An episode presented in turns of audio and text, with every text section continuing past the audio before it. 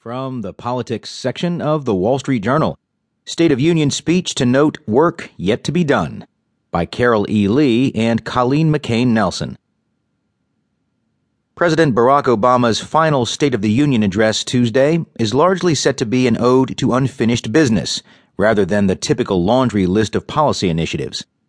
Besides a new trade pact with Asia and changes to the criminal justice system, very few of Mr. Obama's legislative priorities have achieved.